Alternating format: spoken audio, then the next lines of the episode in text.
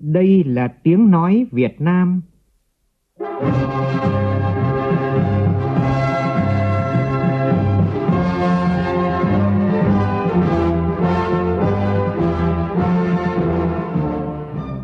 là tiếng nói Việt Nam, phát thanh từ Hà Nội, thủ đô nước Cộng hòa xã hội chủ nghĩa Việt Nam.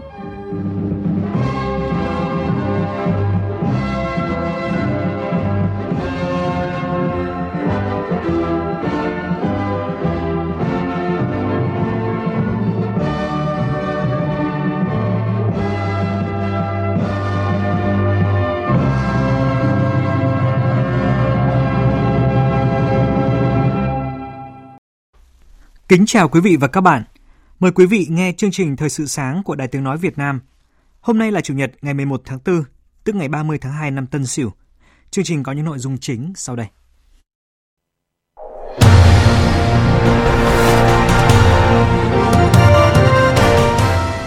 Phó Chủ tịch Thường trực Quốc hội, Chủ tịch Ủy ban Trung ương Mặt trận Tổ quốc Việt Nam Trần Thanh Mẫn tham dự các chương trình mừng Tết Chôn Trần Năm Thơ Mây năm nay của đồng bào Khmer Nam Bộ.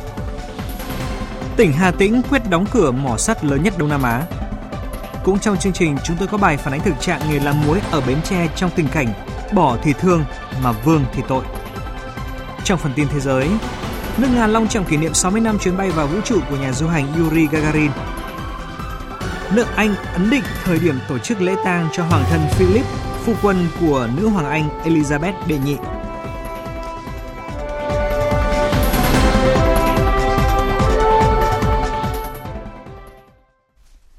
Bây giờ là nội dung chi tiết. Thưa quý vị, tối qua tại Học viện Phật giáo Nam Tông Khmer, quận Ô Môn, thành phố Cần Thơ đã diễn ra chương trình nghệ thuật Tết Quân dân mừng Chôn Trần Thơ Mây năm 2021. Đây là lần đầu tiên Cần Thơ tổ chức với chủ đề Quân dân Cần Thơ mừng Chôn Trần Thơ Mây năm 2021. Ủy viên Bộ Chính trị, Phó Chủ tịch Thường trực Quốc hội, Chủ tịch Ủy ban Trung ương Mặt trận Tổ quốc Việt Nam Trần Thanh Mẫn tham dự chương trình. Cũng trong hôm qua, ông Trần Thanh Mẫn đã đến thăm và chúc Tết cổ truyền sư sãi đồng bào Phật tử Khmer trong Hội đoàn kết sư sãi yêu nước tỉnh Sóc Trăng nhân dịp Tết cổ truyền Chôn Trần Nam Thơ Mây của đồng bào Khmer. Tại đây, Phó Chủ tịch Thường trực Quốc hội, Chủ tịch Ủy ban Trung ương Mặt trận Tổ quốc Việt Nam Trần Thanh Mẫn mong muốn thời gian tới, Hội đoàn kết sư sãi yêu nước tỉnh Sóc Trăng và đồng bào dân tộc Khmer tiếp tục đoàn kết vượt qua mọi khó khăn, tổ chức các hoạt động lễ hội văn hóa truyền thống đón Tết thật vui tươi an toàn – đồng thời tiếp tục thực hiện mục tiêu kép vừa phát triển kinh tế vừa phòng chống dịch hiệu quả. Đặc biệt, ông Trần Thanh Mẫn cũng đề nghị hội tích cực tham gia tuyên truyền, vận động đồng bào Khmer cùng tham gia bầu cử đại biểu Quốc hội khóa 15 và đại biểu Hội đồng Nhân dân các cấp và tiếp tục phát huy những kết quả đạt được thời gian qua. Tôi cũng được biết hội đã vận động đồng bào Phật tử tích cực hưởng ứng cuộc vận động toàn dân đoàn kết xây dựng nông thôn mới, đô thị, văn minh, giảm nghèo bền vững rồi người Việt Nam ưu tiên dùng hàng Việt Nam rồi phong trào khuyến học khuyến tài xây dựng xã hội học tập à, tôi xin trân trọng ghi nhận và nhiệt liệt biểu dương những thành tích và đóng góp thiết thực của hội đoàn kết sư sãi yêu nước tỉnh Sóc Trăng và toàn thể đồng bào dân tộc Khmer trong tỉnh. Thưa quý vị, Tết Bun Pi May của nước bạn Lào cũng diễn ra trùng với thời điểm của Tết Chôn Trần Nam Thơ Mây. Hôm qua tại trường Cao đẳng Thái Nguyên, thành phố Thái Nguyên, tỉnh Thái Nguyên, Hội hữu nghị Việt Nam Lào tỉnh Thái Nguyên tổ chức đón Tết cổ truyền Bun Pi Lào năm nay với sự tham gia của đại diện lãnh đạo Đại sứ quán Lào tại Việt Nam, Trung ương Hội hữu nghị Việt Nam Lào, lãnh đạo các sở ngành của tỉnh cùng hơn 250 lưu học sinh Lào Campuchia đang học tập nghiên cứu tại các trường trên địa bàn. Trong khi đó, trường cao đẳng sư phạm Thừa Thiên Huế cũng đã phối hợp với Đại học Huế, Hội hữu nghị Việt Lào tổ chức lễ đón mừng năm mới Bun Pimay. Buổi lễ có sự tham dự của hơn 400 lưu học sinh Lào đang sống và học tập trong tỉnh. Tại các chương trình, nhiều hoạt động ý nghĩa thiết thực đã được tổ chức như là chúc Tết, tặng quà cho các lưu học sinh, tổ chức các nghi lễ thức cổ truyền Bun Pimay theo phong tục của Lào. Ngoài ra, nhiều tiết mục văn nghệ ca mối nhạc đặc sắc do sinh viên Lào và sinh viên Việt Nam cùng biểu diễn đã tạo không khí vui tươi phấn khởi trong dịp Tết Bun Pi May. Đồng thời, chương trình thể hiện tính đoàn kết gắn bó lâu đời giữa hai đất nước, hai dân tộc anh em. Chuyển sang các tin đáng chú ý khác. Chủ tịch Ủy ban nhân dân tỉnh Cà Mau Lê Quân vừa có buổi gặp mặt gần 350 công chức viên chức trẻ trên địa bàn tham gia mạng lưới công chức viên chức trẻ Cà Mau. Đây là mô hình mới chưa có tiền lệ triển khai ở các địa phương khác, được kỳ vọng mang lại hiệu quả thiết thực uh, cho mạng lưới gần 1.100 công chức viên chức trẻ của tỉnh. Tham gia mạng lưới này, công chức viên chức trẻ sẽ có điều kiện được giao lưu, tiếp cận thông tin nhiều chiều và hiểu rõ hơn về các công việc của ngành, của địa phương, của quốc gia và khu vực.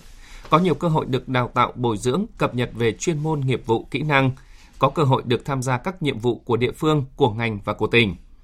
Đội ngũ công chức viên chức, đặc biệt là công chức viên chức trẻ của Cà Mau được kỳ vọng là sẽ tiên phong tham gia trong thực hiện cải cách hành chính, chuyển đổi số, thể hiện tính chuyên nghiệp, tích cực, sáng tạo, linh hoạt, kịp thời giải quyết các công việc được giao, tham mưu hiệu quả cho lãnh đạo cơ quan đơn vị địa phương trong chỉ đạo điều hành phát triển kinh tế xã hội của địa phương, góp phần thực hiện thắng lợi mục tiêu nghị quyết Đại hội đại biểu Đảng bộ tỉnh Cà Mau lần thứ 16. Tại buổi gặp mặt, lãnh đạo Ủy ban nhân dân tỉnh Cà Mau cũng dành nhiều thời gian để lắng nghe tâm tư, nguyện vọng chính đáng, ý kiến đóng góp, hiến kế về những giải pháp nâng cao hiệu quả hoạt động mạng lưới công chức viên chức của tỉnh thời gian tới, đồng thời giải đáp nhiều vấn đề công chức viên chức trẻ đặt ra.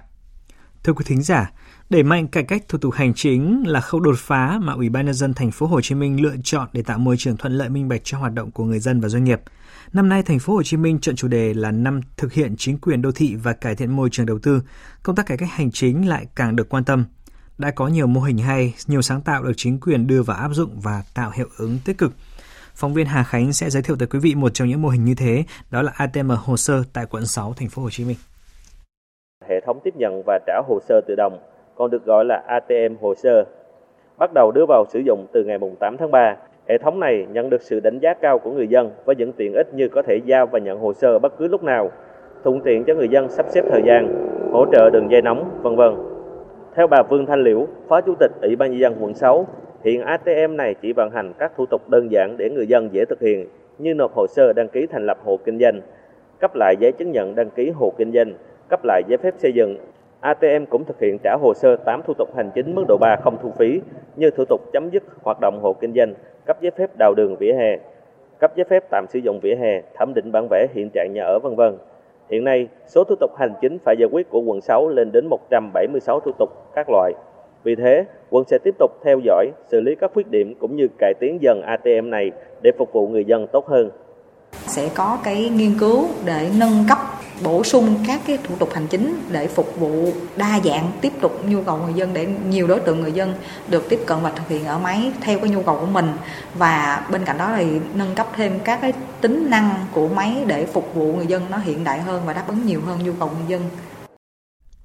Thưa quý thính giả, Ủy ban nhân dân tỉnh Hà Tĩnh vừa có văn bản gửi Bộ Kế hoạch Đầu tư góp ý dự thảo phương án xử lý tổ hợp dự án khai thác và tuyển quặng mỏ sắt Thạch Khê, huyện Thạch Hà Chính quyền tỉnh Hà Tĩnh đề nghị Bộ báo cáo đề xuất với Thủ tướng Chính phủ chấm dứt dự án trước tháng 5 năm nay. Bên cạnh đó, trong 3 phương án được Hà Tĩnh đưa ra trong quy hoạch tỉnh Hà Tĩnh giai đoạn 2021-2030, tầm nhìn đến năm 2050 đều thể hiện quyết tâm xin ý kiến đóng cửa mỏ sắt Thạch Khê. Lý giải về lý do quyết tâm đóng cửa dự án mỏ sắt lớn nhất Đông Nam Á này, đồng chí Hoàng Trung Dũng, Ủy viên Trung ương Đảng, Bí thư tỉnh ủy Hà Tĩnh khẳng định tỉnh đã cân nhắc thận trọng nhằm phát triển bền vững và đạt mục tiêu tăng trưởng xanh của địa phương. Phóng viên Sĩ Đức thông tin. Dự án đầu tư khai thác và tuyển quặng mỏ sắt Thạch Khê do công ty cổ phần sắt Thạch Khê làm chủ đầu tư, được triển khai từ năm 2008, tổng vốn đầu tư khoảng 14.000 tỷ đồng. Theo tính toán ban đầu thì dự án ảnh hưởng đến cuộc sống của hơn 5.000 hộ dân, di rời gần 4.000 hộ. Tuy nhiên sau hơn một thập kỷ triển khai, đến nay chỉ mới di rời được 113 hộ dân và giải phóng mặt bằng hơn 830 ha diện tích. Dự án đắp chiếu nhiều năm nay đã ảnh hưởng nặng nề đến môi trường, đời sống của người dân trong vùng dự án. Trao đổi với phóng viên Đài Tiếng Nói Việt Nam về quyết tâm của địa phương trong việc đề xuất đóng cửa mỏ sắt Thạch Khê, đồng chí Hoàng Trung Dũng, Bí thư tỉnh ủy Hà Tĩnh cho biết. Hiện nay thì ờ, Ban Thường vụ tỉnh ủy chúng tôi đã có văn bản gửi cho Bộ Chính trị, gửi cho Ban Bí thư và các bộ ngành. Cơ bản các bộ ngành của trung ương thì đều đồng tình với cái đề xuất của ban thường vụ tỉnh ủy Hà Tĩnh. Và điều quan trọng là nhân dân Hà Tĩnh nhận thức được rằng trong điều kiện hiện nay khi mà khoa học công nghệ chưa đáp ứng được yêu cầu thứ hai là cái diện tích của mỏ sắt thạch khê nó nằm quá gần bờ biển thì cái việc dừng khai thác cũng là một cái giải pháp rất tốt trong điều kiện hiện nay và dự án vấn đề nguyên như vậy khi nào đó đủ điều kiện về kinh tế, đủ điều kiện về yếu tố khoa học kỹ thuật thì triển khai lúc đó cũng chưa muộn. Chuyển sang các tin trong lĩnh vực nông nghiệp. Tại Đại hội Hiệp hội Hoa Đà Lạt khóa 6 nhiệm kỳ 2021-2024 diễn ra hôm qua, Phó Chủ tịch Ủy ban nhân dân tỉnh Lâm Đồng Phan Văn Đa nêu mục tiêu phấn đấu xây dựng thành phố Đà Lạt trở thành trung tâm nuôi cấy mô, sản xuất giống hoa lớn nhất của cả nước, vừa phục vụ sản xuất trong nước vừa xuất khẩu, đưa giá trị xuất khẩu ngành hoa từ 60 triệu đô la Mỹ hiện nay lên 100 triệu đô la Mỹ vào năm 2030. Sau nhiều nỗ lực tìm kiếm thị trường liên kết với doanh nghiệp, Lần đầu tiên, một sản phẩm cao dược liệu của nông dân tỉnh Quảng Trị làm từ cây an xoa được xuất khẩu sang thị trường Mỹ. Đây là tín hiệu tích cực đối với người trồng cây dược liệu của tỉnh này khi mà sản phẩm của họ được thị trường khó tính trên thế giới chấp nhận. Để sản phẩm cao dược liệu an xoa xuất khẩu qua Mỹ, nông dân huyện Cam Lô đã nỗ lực từ khâu sản xuất, chế biến, nâng cao chất lượng sản phẩm đến đóng gói, màu mã, nhãn mác. Huyện Cam Lô đã kết nối với công ty cổ phần Agri Dynamics thành phố Hồ Chí Minh để phối hợp với đối tác tiến hành các bước phân tích thành phần dược tín, kiểm định chất lượng sản phẩm hết sức nghiêm ngặt.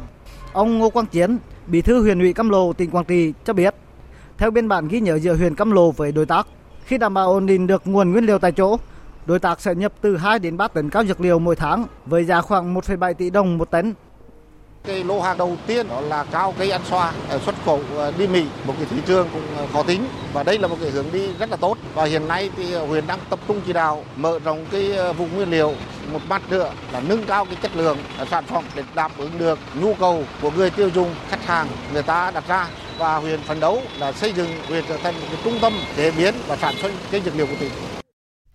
Thưa quý vị, Bến Tre là một trong số ít địa phương của cả nước duy trì được nhiều diện tích muối thương phẩm. Đây là nghề sản xuất truyền thống rất vất vả nhưng hiệu quả kinh tế không cao do giá cả bấp bênh. Hướng đi nào cho hạt muối Bến Tre? Đây là vấn đề đang được đặt ra đối với chính quyền và các ngành chức năng của địa phương. Nhật Trường, phóng viên Đài tiếng nói Việt Nam có bài viết nhan đề Nghề làm muối ở Bến Tre, bỏ thì thương, vương thì tội. Mời quý vị cùng nghe. Bà Nguyễn Thị Kiệt cũng như các chim dân ở ấp 2 xã Thạnh Phước, huyện Bình Đại, tỉnh Bến Tre đã hai năm liền làm muối thất mùa rớt giá. Bà Kiệp cho biết do muối chất lượng kém nên giá chỉ ở mức 27 đến 28 nghìn đồng trên một dạ 45 kg. Với mức giá này, người làm muối thu nhập không được cao. Ông Đào Giang Úc ở ấp Thạnh Phước, xã Bảo Thạnh, huyện Bình Đại, tỉnh Bến Tre cũng cho rằng hiện nay nhiều diêm dân không bán được muối phải trữ lại ngay tại ruộng. Ông Úc cho rằng không có nghề nào khác nên mới gắn bó với nghề làm muối. Giá muối hiện nay tệ 30 ngàn, ở đây khó bán, nói chung là không có lái luôn á giờ cũng chỉ dự trữ ờ, muối chừng nào có giá mình bán nếu có nghề khác thì mình ờ, làm ngon hơn nghề muối vì nghề muối nói chung là cái cái giá nó không có ổn năm trước có giá năm nay nó sụt giờ tệ làm muối là nghề truyền thống của tỉnh Bến Tre tập trung ở các xã ven biển của huyện Bình Đại, Ba Tri. Những năm gần đây, đầu ra hạt muối bắp bên nên diện tích muối giảm dần. Đến thời điểm này, toàn tỉnh Bến Tre chỉ còn khoảng 1.400 hecta muối với hơn 1.000 diêm dân. Trong đó tại huyện Ba Tri có khoảng 800 hecta, chủ yếu ở xã Bảo Thạnh, Bảo Thuận, An Thủy, Tân Thủy. Ông Trịnh Một Hoàng Be, Phó Chủ tịch Ủy ban dân xã Bảo Thạnh cho biết, vài năm gần đây giá muối sụt giảm hơn 10.000 đồng trên một dạ, nên diêm dân thu nhập thấp. Lượng muối năm ngoái và năm nay, các diêm dân còn tồn động vài chục nghìn tấn. Mô hình làm muối phủ bạc chỉ có 75 hecta nhưng giá cả trên lệch không cao so với hạt muối thường nên khó nhân rộng thì cái việc mà mua bán của diêm dân ở đây thì hồi trước giờ là do dân tự đối tác. Nhưng vô tình hiện nay thì thị trường thì nó tốt là không ổn định. Vì vậy mà phía xã cũng mong rằng cũng nhờ các, các cấp lãnh đạo các quyền cấp trên cũng nên quan tâm tìm đầu ra để ờ, giúp cho cái diêm dân đây bán được cái, cái số muối còn tồn động. Hai năm gần đây thì người dân ta làm rất là nhiều về phủ bạc à, cái phủ bạc thì à, cái năng suất sản lượng nó tăng hơn vô cái muối làm bình thường khoảng 30 phần trăm mỗi năm à, nếu mà đầu tư thêm nữa cũng mong rằng nhà nước cũng nên đầu tư cho cái người dân một số nguồn vốn nào đó hoặc là dây lãi suất thấp để cho bà con à, vay để người ta mới mua bạc Do làm muối kém hiệu quả nên huyện Bình Đại không có chủ trương duy trì diện tích muối. Chính quyền địa phương vận động người dân chuyển qua nuôi thủy sản, trong đó ưu tiên nuôi tôm biển công nghệ cao hay mời gọi nhà đầu tư làm năng lượng tái tạo như điện khí, điện mặt trời. Trong chuyến làm việc tại tỉnh Bến Tre mới đây, ông Trần Thanh Nam, Thứ trưởng Bộ Nông nghiệp Phát triển Nông thôn cho rằng muối là một trong những sản phẩm thiết yếu của cuộc sống nên không thể bỏ ngành nghề này. Bến Tre phấn đấu duy trì diện tích muối hàng hóa, tiến hành xây dựng mô hình sản xuất theo tổ hợp tác, hợp tác xã, liên kết với doanh nghiệp sản xuất theo nhu cầu của thị trường, trước hết là phải có cái cái hợp tác xã là một. Cái thứ hai ấy, là xác định ờ, phải liên kết với các doanh nghiệp để bàn để tìm cái đầu ra. Và yêu cầu của doanh nghiệp cái gì thì chúng ta sẽ triển khai. Cái mô hình muối này theo cái yêu cầu của thị trường. Muối bạc hay là muối ở dưới nền đất đó, mỗi cái loại khác nhau có lợi có lợi thế khác nhau. Và cái thứ ba bắt đầu ứng dụng vào cái khoa học công nghệ. Nâng cái, cái giá trị của muối giảm chi phí lao động bớt cái lao động thủ công trên cái cánh đồng muối có thể nói, nghề làm muối ở tỉnh Bến Tre đang đứng trước tình cảnh bỏ thì thương, vương thì tội. Người làm muối ở địa phương này vẫn một nắng hai sương, cuộc sống khó khăn. Để duy trì diện tích muối, cần thay đổi phương thức sản xuất, áp dụng cơ giới hóa vào quá trình canh tác muối và xây dựng chuỗi liên kết để giải quyết đầu ra theo hướng có lợi cho diêm dân. Để làm được điều này, chính quyền và ngành chức năng địa phương phải vào cuộc, giải quyết những khó khăn tồn động của nghề làm muối.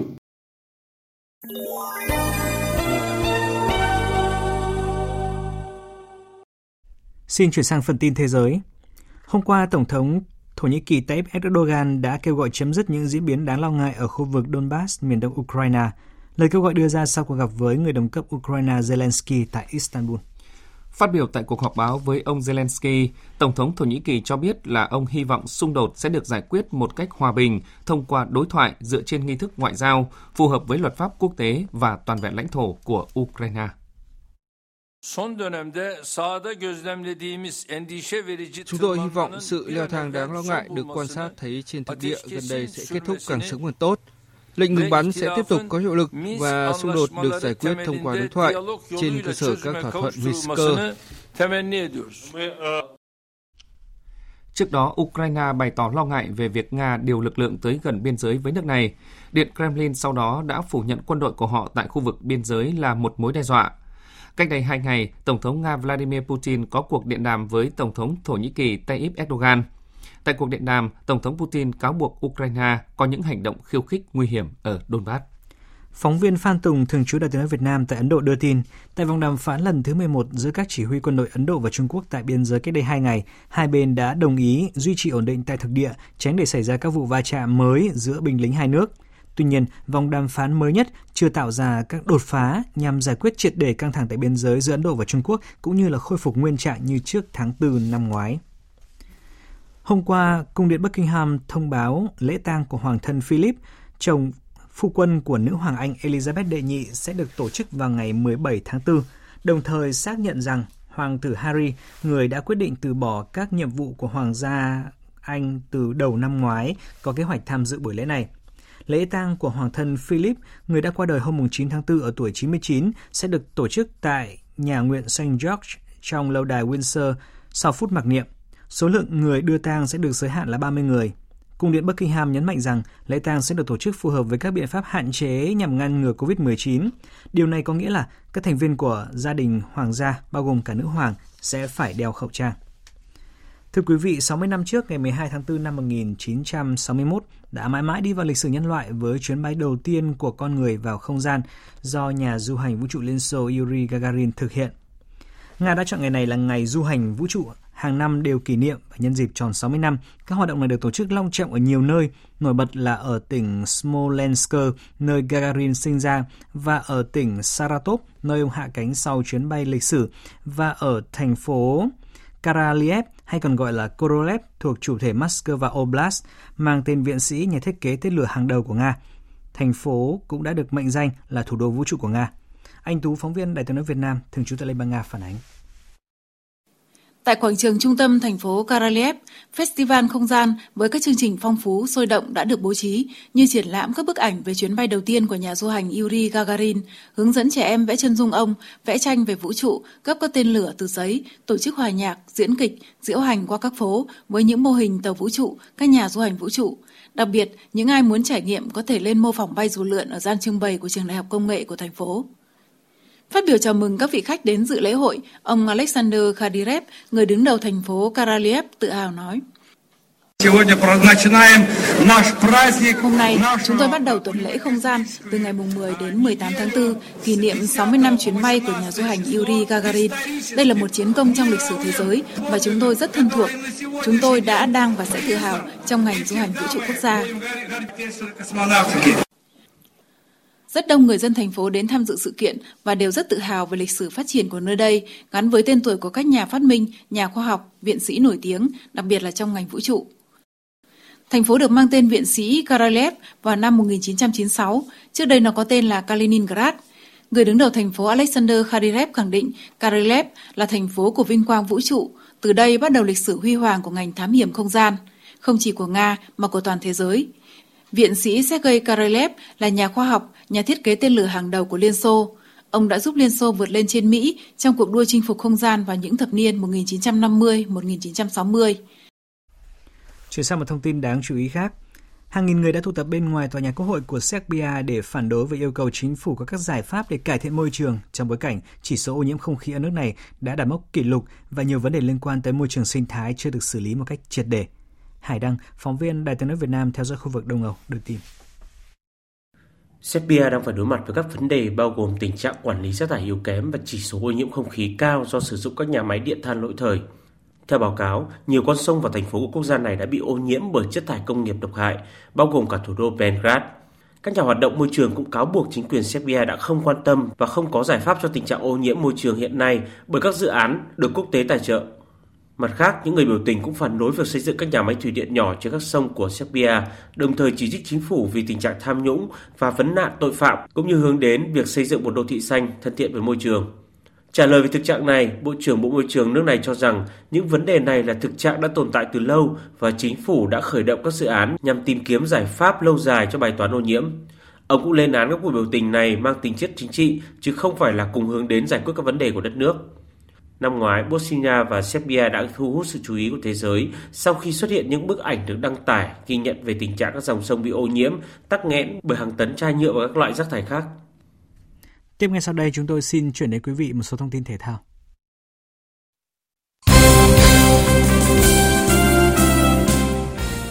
Tại nhà thi đấu thể dục thể thao tỉnh Đắk Lắk, thành phố Buôn Ma Thuột, hôm qua tiếp tục diễn ra các trận đấu trong khuôn khổ vòng 1 giải Futsal HD Bank vô địch quốc gia 2021.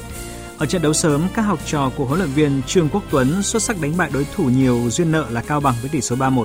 Chia sẻ sau trận đấu, ông Trương Quốc Tuấn, huấn luyện viên trưởng đội Tân Hiệp Hưng cho biết, ở trận đấu hôm nay các học trò của ông đã tuân thủ đúng đấu pháp và thi đấu nỗ lực và đã có chiến thắng hoàn toàn xứng đáng. Cái đội Cao Bằng thì chúng tôi cũng đã gặp ở vòng loại và chúng tôi đã giành thắng 4-2. Thì hôm nay thì ờ, nói chung là hai đội có cái cơ hội ngang nhau.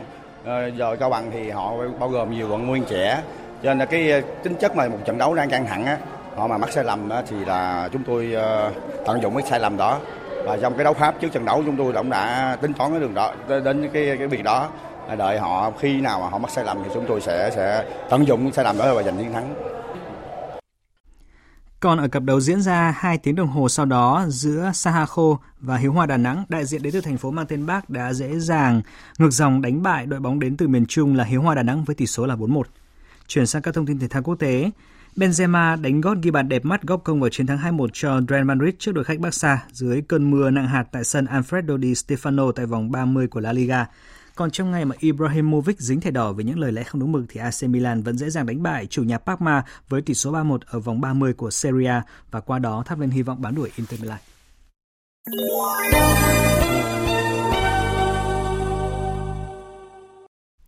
Thưa quý thính giả, khi mà việc tiêm chủng vaccine ngừa COVID-19 được đẩy mạnh trên thế giới, người ta lại nhắc nhiều hơn tới hộ chiếu vaccine, tức là một loại giấy chứng nhận tiêm chủng để có thể là khôi phục các hoạt động đi lại mà không cần phải cách ly. Việc áp dụng hộ chiếu vaccine được nhiều quốc gia đặt lên bàn cân với hy vọng là sớm bình thường hóa hoạt động xã hội và mở cửa trở lại nền kinh tế. Tuy nhiên, việc vận hành cơ chế hộ chiếu vaccine lại là bài toán không đơn giản bởi nó cũng rất dễ bị biến thành lá bài chính trị giữa các quốc gia. Mời quý vị cùng nghe bình luận của biên tập viên Thu Hà về nội dung này. Hộ chiếu vaccine có mạo hiểm không và có khả thi không là câu hỏi đang khiến nhiều quốc gia đau đầu. Trong bối cảnh công tác tiêm chủng đang được triển khai mạnh mẽ ở các nước, việc vận hành cơ chế hộ chiếu vaccine là ý tưởng không tồi để mở lại cánh cửa thông thương trong một quốc gia cũng như trong một khu vực và trên toàn cầu.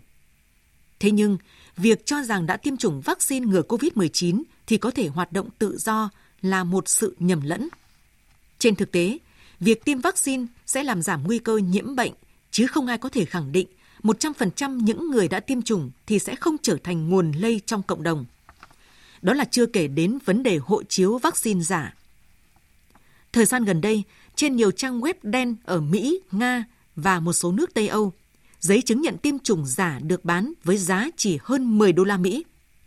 Như thế có nghĩa là vẫn tiềm ẩn những rủi ro trong công tác phòng chống dịch nếu coi hộ chiếu vaccine như một tấm bùa hộ mệnh trong hoạt động di chuyển. Bên cạnh đó, trở ngại lớn đối với việc triển khai hộ chiếu vaccine còn là vấn đề chính trị đằng sau nó. Khi nguồn cung vaccine còn khan hiếm, những người thuộc diện ưu tiên tiêm chủng sẽ có lợi thế hơn. Họ sẽ dễ dàng di chuyển, làm việc và sử dụng các loại hình dịch vụ nhờ tấm hộ chiếu vaccine.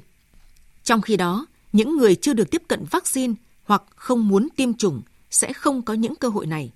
Điều đó sẽ dẫn tới tình trạng bất công bằng hay phân biệt đối xử. Không ít quốc gia, trong đó có Pháp và Mỹ, đang lo ngại vấn đề này sẽ trở thành mồi lửa thổi bùng cơn giận dữ của những người vốn đã bất bình với chính quyền về cách thức ứng phó với dịch bệnh. Đó sẽ là nguồn cơn của những chia rẽ và bất ổn trong xã hội, cũng như trên chính trường. Lẽ dĩ nhiên, các chính quyền buộc phải thận trọng vì không muốn lâm vào những cuộc khủng hoảng mới, trong khi chưa xử lý hết những rối ren do hậu quả của dịch bệnh COVID-19 gây ra. Nếu đặt vấn đề lưu hành hộ chiếu vaccine ở cấp độ xuyên biên giới, thì câu chuyện chính trị hóa vaccine có lẽ còn rõ nét hơn nữa. Hiện nay, các loại vaccine được chấp thuận ở mỗi nước là khác nhau. Do đó, việc triển khai hộ chiếu vaccine chung trên phạm vi toàn cầu là điều không đơn giản. Nó đòi hỏi các nước phải kết nối với nhau và cùng hành động. Thế nhưng, thực tế lại khác. Ví dụ dễ thấy là việc Trung Quốc hồi đầu tháng 3 vừa qua đã tuyên bố áp dụng hộ chiếu vaccine và giấy chứng nhận sức khỏe du lịch quốc tế. Nghĩa là nếu xuất trình những giấy tờ này, hành khách nước ngoài nhập cảnh vào Trung Quốc có thể được miễn cách ly. Tuy nhiên, biện pháp này chỉ áp dụng đối với những trường hợp tiêm chủng vaccine ngừa COVID-19 của Trung Quốc. Trong khi đó, EU cũng không thừa nhận tính hiệu quả của vaccine do Trung Quốc hay Nga sản xuất. Mặc dù một số quốc gia đơn lẻ trong EU đã dục dịch mua vaccine của Trung Quốc và Nga. Dư luận đều hiểu rằng, trong trường hợp này, hộ chiếu vaccine sẽ trở thành lá bài chính trị được các quốc gia sử dụng trong cuộc mặc cả về lợi ích. Do đó, chẳng có gì ngạc nhiên khi các nước khó có được sự đồng thuận trong việc cùng triển khai hộ chiếu vaccine. Xem ra còn nhiều vấn đề ngáng trở việc vận hành cơ chế hộ chiếu vaccine ở cấp độ quốc gia cũng như toàn cầu. Song không thể phủ nhận rằng nhu cầu về một tấm giấy thông hành như vậy là hết sức cấp thiết đối với các quốc gia, bởi nó là chìa khóa để mở cửa trở lại trước khi các nền kinh tế sụp đổ vì dịch bệnh. Có triển khai hộ chiếu vaccine hay không, sự lựa chọn luôn là quyết định khó khăn và nó tùy thuộc mỗi quốc gia. Nhưng chí ít, các nước phải gạt sang một bên những cạnh tranh chính trị để hợp tác với nhau, đẩy nhanh việc tiêm chủng trên diện rộng, thống nhất về các tiêu chuẩn và công nhận lẫn nhau, thì mới mong chương trình hộ chiếu vaccine khả thi. Quý thính giả vừa nghe bài bình luận với nhan đề Đừng biến hộ chiếu vaccine thành lá bài chính trị. Dự báo thời tiết Bắc Bộ và khu vực Hà Nội nhiều mây, sáng có mưa nhỏ, mưa phùn và sương mù, sau có mưa vài nơi, gió đông nam cấp 2, cấp 3, nhiệt độ từ 20 đến 26 độ, có nơi trên 26 độ. Các tỉnh từ Thanh Hóa đến Thừa Thiên Huế nhiều mây có mưa vài nơi, sáng có sương mù và sương mù nhẹ rải rác. Riêng phía Nam trưa chiều giảm mây, trời nắng, gió nhẹ, nhiệt độ từ 21 đến 28 độ. Phía Nam có nơi trên 28 độ. Các tỉnh ven biển từ Đà Nẵng đến Bình Thuận có mây, có mưa rào và rông vài nơi, gió đông bắc đến đông cấp 2, cấp 3, nhiệt độ từ 23 đến 32 độ. Tây Nguyên và Nam Bộ có mây, ngày nắng, có nơi có nắng nóng. Chiều tối và đêm có mưa rào và rông vài nơi, gió đông cấp 2, cấp 3. Trong cơn rông có khả năng xảy ra lốc, xét và gió giật mạnh. Nhiệt độ từ 24 đến 35 độ, có nơi trên 35 độ. Tiếp theo là dự báo thời tiết biển. Vịnh Bắc Bộ có mưa vài nơi, sáng có sương mù, tầm nhìn xa trên 10 km, giảm xuống dưới 1 km trong sương mù, gió đông đến đông nam cấp 3, cấp 4. Vùng biển từ Quảng Trị đến Quảng Ngãi, vùng biển từ Bình Định đến Ninh Thuận, vùng biển từ Bình Thuận đến Cà Mau và từ Cà Mau đến Kiên Giang có mưa rào và rông vài nơi, tầm nhìn xa trên 10 km, gió đông cấp 3, cấp 4 Khu vực Bắc và giữa Biển Đông, khu vực quần đảo Hoàng Sa thuộc thành phố Đà Nẵng có mưa vài nơi, tầm nhìn xa trên 10 km, gió Đông Bắc cấp 4, cấp 5. Riêng phía đông khu vực Bắc Biển Đông có lúc cấp 6, giật cấp 7, biển động. Khu vực Nam Biển Đông, khu vực quần đảo Trường Sa, tỉnh Khánh Hòa có mưa rào rải rác và có nơi có rông. Trong cơn rông có khả năng xảy ra lốc xoáy và gió giật mạnh. Tầm nhìn xa trên 10 km, giảm xuống từ 4 đến 10 km trong mưa, gió Đông Bắc đến Đông cấp 4. Vịnh Thái Lan có mưa rào rải rác và có nơi có rông. Trong cơn rông có khả năng xảy ra lốc xoáy và gió giật mạnh. Tầm nhìn xa trên 10 km, giảm xuống từ 4 đến 10 km trong mưa, gió nhẹ.